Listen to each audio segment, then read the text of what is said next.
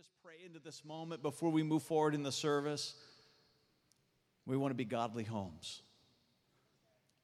We don't want to be homes that say one thing and do something else. We don't want to be dads where our children and our wives see us one way when we're at church and they see us a different way when we're at home. We don't want to be moms and wives whose children see us one way when we're at a church picnic, but see us a different way when we're hanging out with the, our friends in our neighborhood. Oh God, come on, help us to be a witness for you in this world, but first and foremost for the children that we are going to pass the baton of faith to, that we would give them a clear, clarion call of what it means to be a passionate, devoted follower of Jesus Christ. Come on, and everybody said together. Amen. Amen. All right, come on. You know, we like to do some giveaways here at the City Life Church. So let's do this because we know our college students are always hungry. So I've got some some $10 Burger King gift cards. So somebody's already hungry for a, a Whopper right now. I can, I can tell. All right, you know the answer? Okay, all right. So we're going to put you on the spot, Brooke. So, what are going to be the images for Radical tonight? It's an extreme sport, so you're going to have to guess. We've already done surfing, skydiving, BMX biking, and snow skiing. What's another extreme sport? We're gonna we're gonna test your abilities to foresee the future a little bit here. Ultra running. Ultra running. It's not that one. We'll give you one more try since you stepped up with such boldness. What's one more? I'll give you a hint. Can we give her a hint? On belay. her friend says rock climbing, and Brooke went rock climbing. All right, because we believe in grace at the City Life Church. We'll give you that one. All right. Okay, so this one's for anybody. All right. Since I'm Father Fred, your, your regular pastor couldn't be with you tonight. So anything that I would say that might offend you, you can just chalk that up to Father Fred. So could I also just say for a moment, your pastor, he is a great guy. I mean, he's not here tonight, so we can talk about him, but he is caring, clever, he's handsome. Am I allowed to say that? I mean, wow. I mean, if I didn't already have a flock of my own to tend to, I would come to the City Life Church. I would, uh, yeah. All right. All right, since I am Father Fred, somebody who can tell me the difference between mortal and venial sins.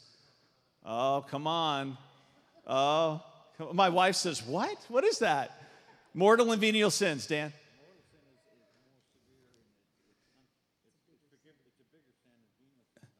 Yes, the mortal sins, some would say, are unforgivable, and venial sins can be forgiven. So, not that we would know anything about mortal sins here at the City Life Church. So, can I just say, too, you know, I tried to talk Vanessa into dressing up tonight, but she said she just wasn't going to do it. She said, I'm not dressing up. So, all right. Father Fred, Father Fred, blame it on him, blame it on him. So, hey, come on, just to get us thinking along the right direction tonight, we want to think about something that you crave. I know we've done as our participation moments before uh, things that your favorite flavors or food that you like, but in the realm of food, let's stick within the realm of food, something that you crave, right? So if you've not had it, see, hands are shooting up already. When you've not had it for a few days, there is withdrawal that you're going through. Yes, ma'am. Pancakes. Pancakes. Any particular kind of pancakes or just straight up pancake, maple syrup, butter, just real deal? IHOP. All right, an IHOP pancaker. Stefan. French fries, chocolate, Chick fil A on Sundays. I know we are bitter as Christians. We want businesses to be Christian, but when they are, right, we complain. Miss Ray Lynn, what's something that you crave? Uh, candy. Candy, yes. That craving is about to be satisfied beyond your parents' worst fears. All right, we'll just, I'll point and you say something. Ice cream. Sammy, we're skipping Sammy. We're coming back to her. Coffee, praise the Lord, especially the new cinnamon dolce from Starbucks. Betsy. Cheez Its, four cheese crackers. Yes, the four cheese Cheez Its. Yes, come on. Somebody else. Anybody else stand? Peanut butter. Peanut butter. Yes. Bria. Ice cream. Do you have a favorite flavor ice cream, Bria? Um, mint chocolate chip. Mint chocolate chip. Wow. Zoe, what's your favorite? Um, pears. You like pears? Wow, that is beautiful. Did you make her say that, Nicole? Pears. Wow. That's you. I hope this is being recorded. You can play that back to her when she gets older, right? You said pears, Sarah. Nutella. Yes, Nutella. Anybody here like Nutella? Oh, come on. It's dangerous, dangerous stuff. Somebody else. Did somebody else's hand pop up in the back? Yes, ma'am. Watermelon. Do you, do you put a little salt on your watermelon? Because I put a little salt on my watermelon. It's a, it's a southern thing. It's a southern thing. Is that Jessica? Chocolate chip cookies. The ones that are undercooked just a little bit, so they're a little bit doughy, Tim? I've got to have my pizza. Pizza. Uh, any, any particular kind? Just any, any. Che- the, the sauce that you dip your sandwich in, the cheese shop. Let's just go there right now. Come on. Do we have time? April? Cheese. Yes, ma'am, Miss Claire. Shrimp. Last one. Superman. Brownies. Brownies. Yes. All right, so we, we, we connect with the idea of our physical body's craving. You with me? Everybody, whether you raised your hand or not, there was something that you said, if I've not had that for a while, I get hungry for it. There should be something deep inside of us that craves God's word if we've been away from it for any amount of time. If you miss it for a day, two days, three days, you should not feel right. There should be something deep inside of you that says, I must have time in God's Word. We're spelling radical tonight as part of the series. We're picking a different word every week. We're spelling radical tonight B I B L E. We have a radical Bible that God has given to us.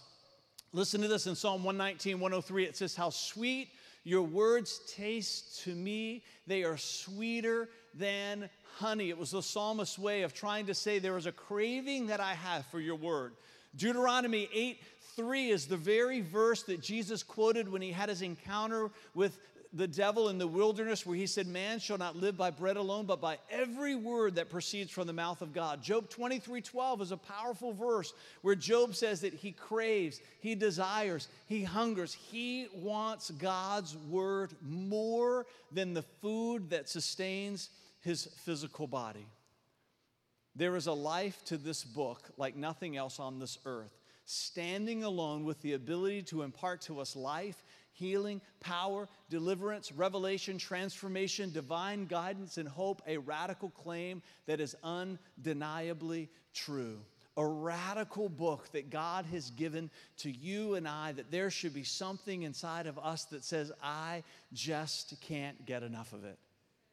And the same with some of the things that you mentioned, it's not as though when you eat those things, they get old to you, right? The more you have, the better it is. And every time you come back to it, it just keeps getting better and better. How much more do you think it should be with the eternal Word of God that should satisfy something deep inside of the human heart. He wants you and I to have that. And we're hoping tonight, as we just give you a glimpse, we're going to do this whole sermon tomorrow morning at the Williamsburg campus. So we're just going to give you the kind of the front piece of it tonight. And then also, you can always download the notes off of the website. So we're going to maybe get through one or two of them tonight. We'll see. And then again, we're going to do the whole thing tomorrow morning in Williamsburg. We want to talk about a radical pedigree. A radical Bible has a radical pedigree. What does pedigree mean? Somebody? Anybody? Its origin, where it comes from, where, where, where, where it, what's initiated the Bible. It's a radical book because we look at it and we say that it had its beginning in the heart of God. These are not ideas that man has formed. The phrase that you hear often used that it's divinely inspired, it's just a fancy way of saying that every thought, every word, everything that we find in this book, it started in God's heart before it was put down on a piece of paper by man. Let me read this to you. I want to throw out a couple of resources tonight. One is this, this uh, guide here called Christian Apologetics by Doug Powell. It's a great addition to your library. Listen to this. It says, the councils of Carthage in 393 and Hippo in 397 fixed the list of the New Testament books into its final form, but these books were not arbitrarily selected. They each had to meet a certain criteria. They had to have apostolic origin, meaning that each book had to have been written by an apostle or by an associate who preserved an apostle's teachings. The only exceptions were granted to James and Jude, the brothers of Jesus who became his followers after his death. This requirement also means that the books had to have been written during the apostolic age, which is the time when apostles were still alive, ending with John's death probably in the late 90s. That's not the 1990s. Come on, that's just 90, 90. They have had to have generally accepted by the church and in continuous use in worship services. The teachings of the books had to cohere and agree with accepted and undisputed scripture. Lastly, the books must be inspired by God. As such, they must display, listen to this, a self evidencing quality and the power to transform lives. This criteria is important to us as devoted followers of Christ of why we have such a confidence in the pedigree of God's word. It had to have apostolic origin. In Matthew 18, there's a, a moment where Jesus looks at the apostles and he says, Whatever you shall bind on earth will be bound in heaven, and whatever you shall loose on earth will be loosed in heaven. There's lots of interpretations of that verse, but I'm of the school of thought that that's the moment in time where Jesus looked at these men and he ordained them to expand the canon of Scripture. Canon is a word in the Greek that means rule or it means a standard. So when we say the canon of Scripture, it means that all truth is measured against this one standard. And that he looked at those men 2,000 years ago because we know that there the Hebrew Bible was in existence, right? Genesis to Malachi. But he looked at these men, he said, I'm going to give you the authority to make this book a little bit bigger. It had to be of apostolic origin, of people that were there and had those words spoken over them. Again, with the exception of the two brothers of Jesus, but we can understand why they were accepted. Written during the apostolic age, which means they had to be books that were written during the life of the people who were there when the events occurred, so that there was an opportunity, if there were falsities in there, that people would have risen up against it, which they did not. Continuous use in worship. It means that all of these books that we read in the New Testament, they were letters that were being used in congregations all throughout the Roman Empire and beyond. They were viewed as sacred texts from the moment that they were written. Coherence among scripture, 2 Peter 3:16, we already see Peter in his epistle. Before these councils gathered together to canonize these books, Peter is already referring to Paul's writings as scripture. This is important for us because there are a lot of other religions in the world that distribute literature about Christianity. And one of their complaints is that we have a Bible that was forced upon us. And they cite these councils when the bishops gather together, especially the two that we read about in that apologetics study guide, when the final 27 books were drawn in and some were left out. And their argument is that this Bible was forced upon us. But what they don't understand, come on, or even worse, they ignore the facts as history presents them to us is that these bishops, when they gathered together, they came representing their congregations. And they came and they met together and they created a list of the books that those congregations already saw had a self evidencing quality based upon the ability to transform a person's life. Coherence among Scripture, and this last one, the self evidencing quality. We believe in a radical book that has a radical pedigree. Let me just give you some verses. Again, you can download these notes, and I hope that maybe you'll spend a few more minutes with them. But Psalm 119, 89. Your eternal word, O Lord, stands firm in the heaven. Listen to this one. This is Isaiah 40, verse 8. It says, The grass withers and the flowers fade. But the word of our God, it stands forever. Come on, it's a radical book with a radical pedigree. Look at this verse, Matthew 24, 35. It says, Heaven and earth will disappear, but my, this is Jesus talking, my words will never disappear. It's a radical pedigree. They were born out of the heart of God. 1 Peter 1:25, but the word of the Lord remains forever, and that word is the good news that was preached to you. And here we have finally 2 Timothy 3:16. All scripture, come on.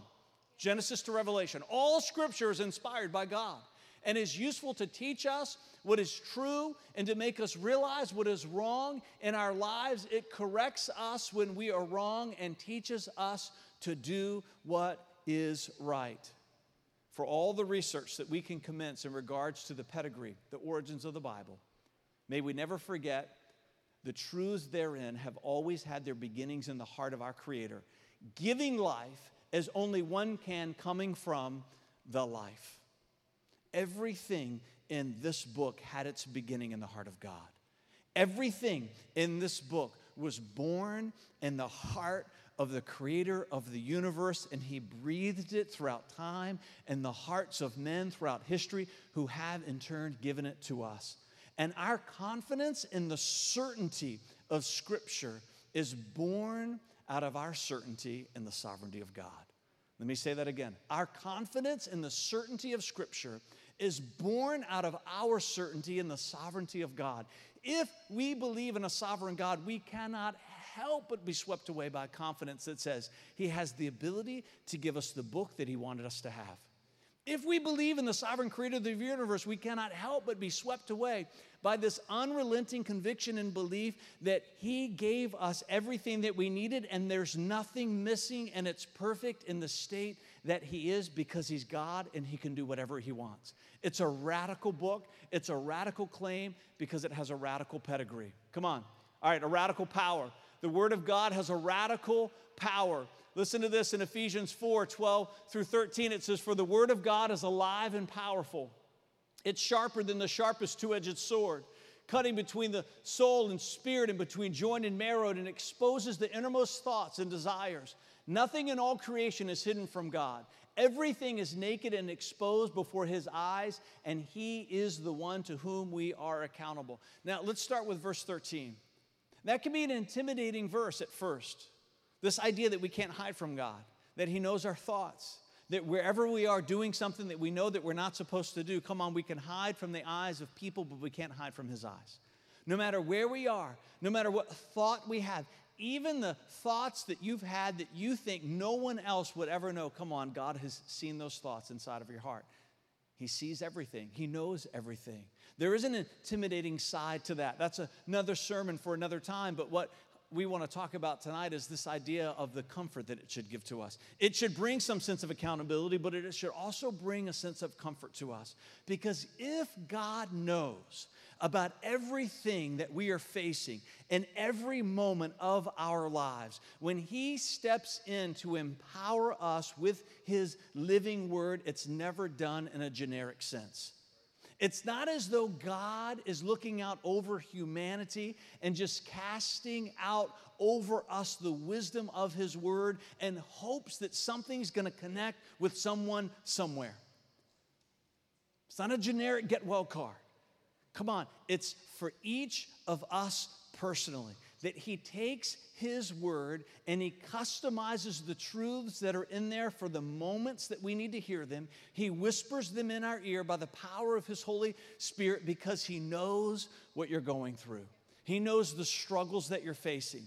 He knows the encouragement that you need to hear. And so then, when we jump back to verse 12, for the word of God is alive and it's powerful. It's sharper than the, the sharpest two edged sword, cutting between soul and spirit and between joint and marrow. It exposes the innermost thoughts and desires. It empowers us with everything that we could ever hope to need in every situation and circumstance that we find ourselves in this life.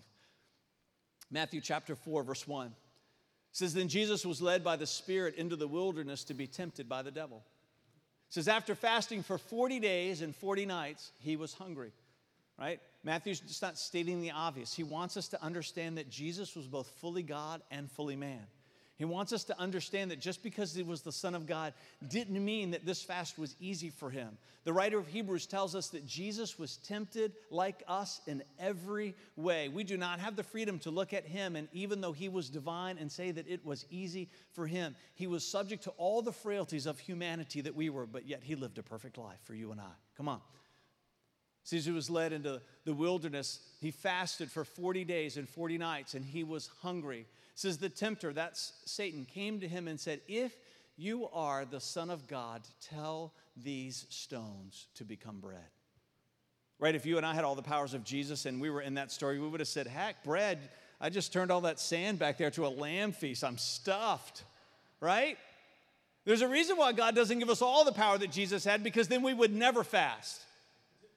We're going to do a fast in January. We're going to break it out so that if you've never fasted before, there'll be entry points. We're going to back it up to 20. 20 days is going to be our starting point in January, leading up to our anniversary service. And we'll have entry points for each person all the way up to just one day. And then we're going to break that at our anniversary service that Saturday night, the last Saturday in January. If you've never fasted before, it's going to be a great place for you to jump in and experience that pathway in your spiritual life. But can you imagine if you had the powers of Jesus and you were trying to fast? Right? You'd be talking to one of your friends, I'm famished.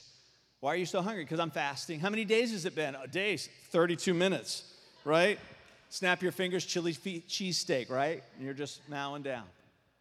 There's a reason why the power that he gives to us is measured because in the weakness of our humanity, we would fail with such authority, but not Jesus. Can you imagine not eating anything for 40 days?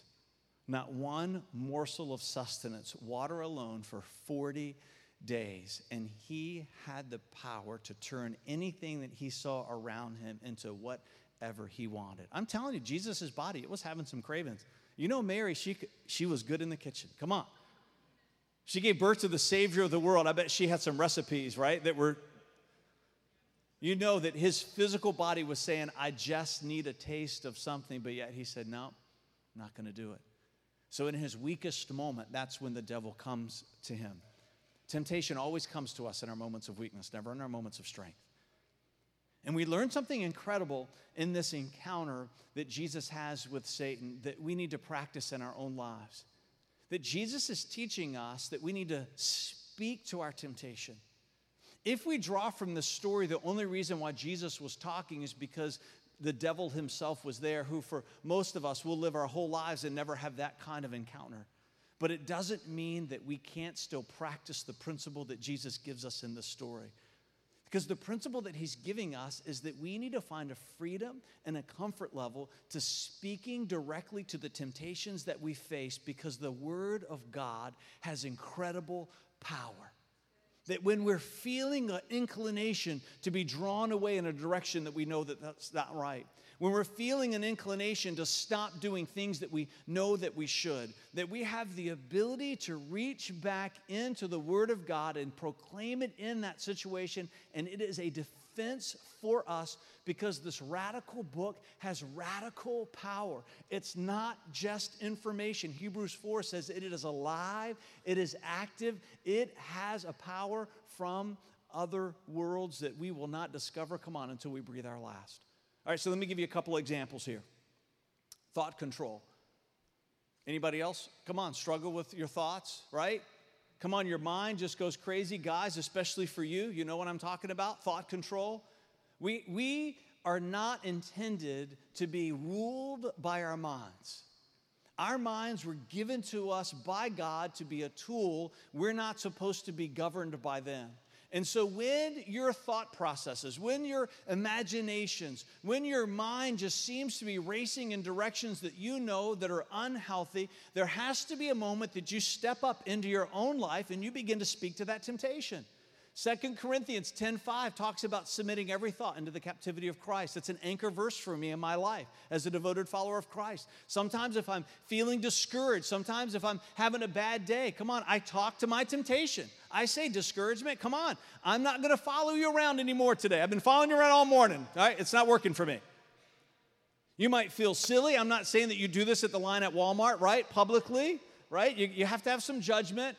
But there should be a place that you can go to find some privacy and you can begin to speak to the temptation that you're facing. And there should be some verses that you begin to learn with your life that you can put into practice in that moment to overcome the temptation that you face. Philippians 4 8, it's, I call it the tenor PLA extra powerful prayer. You got to find ways to remember, right? Tenor, whatsoever things are true whatsoever things are noble, whatsoever things are right, PLA, whatsoever things are pure and lovely and admirable, extra powerful, whatever things are excellent and praiseworthy. Find little ways that you can remember God's word so that in the moment that you need it, it's there for you to speak to your temptation. So for me, even just this week, there was a moment where I was off to myself and I just said to my mind, to my temptation, I'm not going to think those thoughts. I'm only going to think things that are true and noble and right and pure and lovely and admirable and excellent and praiseworthy. What we begin to find is the same thing that Jesus found is that no temptation can stand in the face of the power of God's word. It has a radical power that you and I need to believe in and begin to put into practice. All right, come on. What about physical control? What about physical control?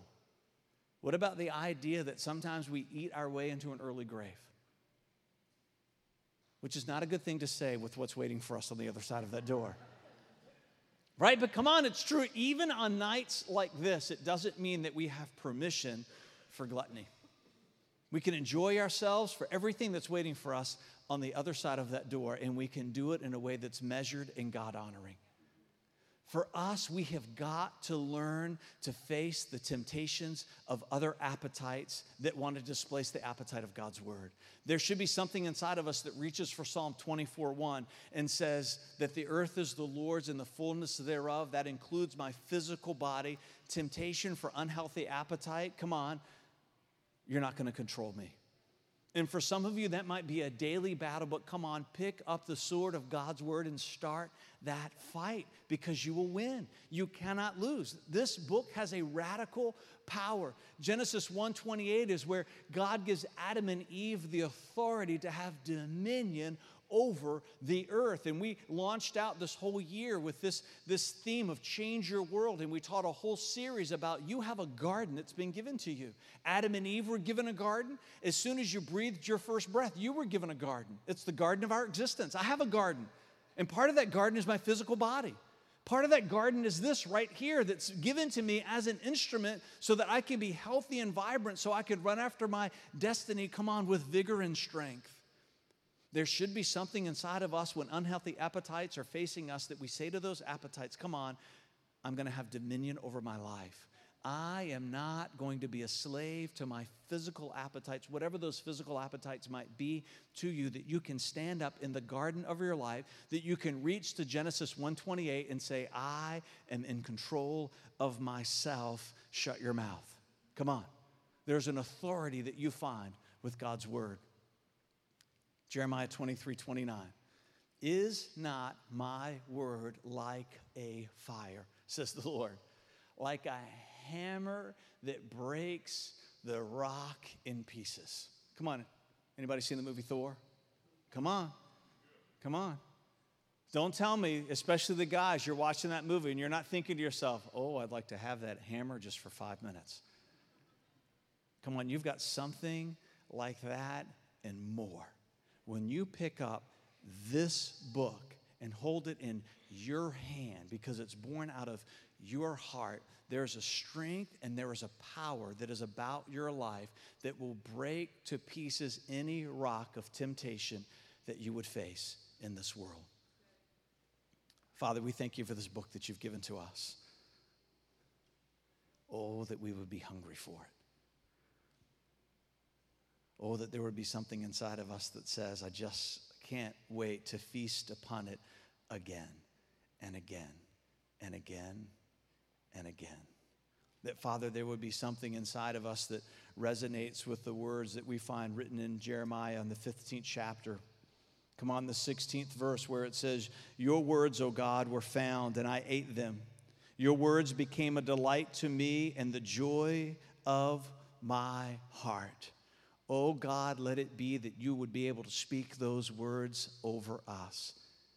It has a radical pedigree, that it was born from your heart, and as such, there is a power that it wields that is not of this world. And may we, oh God, stand strong in it. In Jesus' name. And everybody said together, Come on, amen. If you want to hear that whole sermon, come on, you can join us in Williamsburg. If you've not been, it'll be a great Sunday to come, or you can catch it on the podcast. So I'm going to turn it over to my lovely wife and her wonderful costume. well, again, I just want to say thank you for being with us this evening. I just want to invite each of you to join.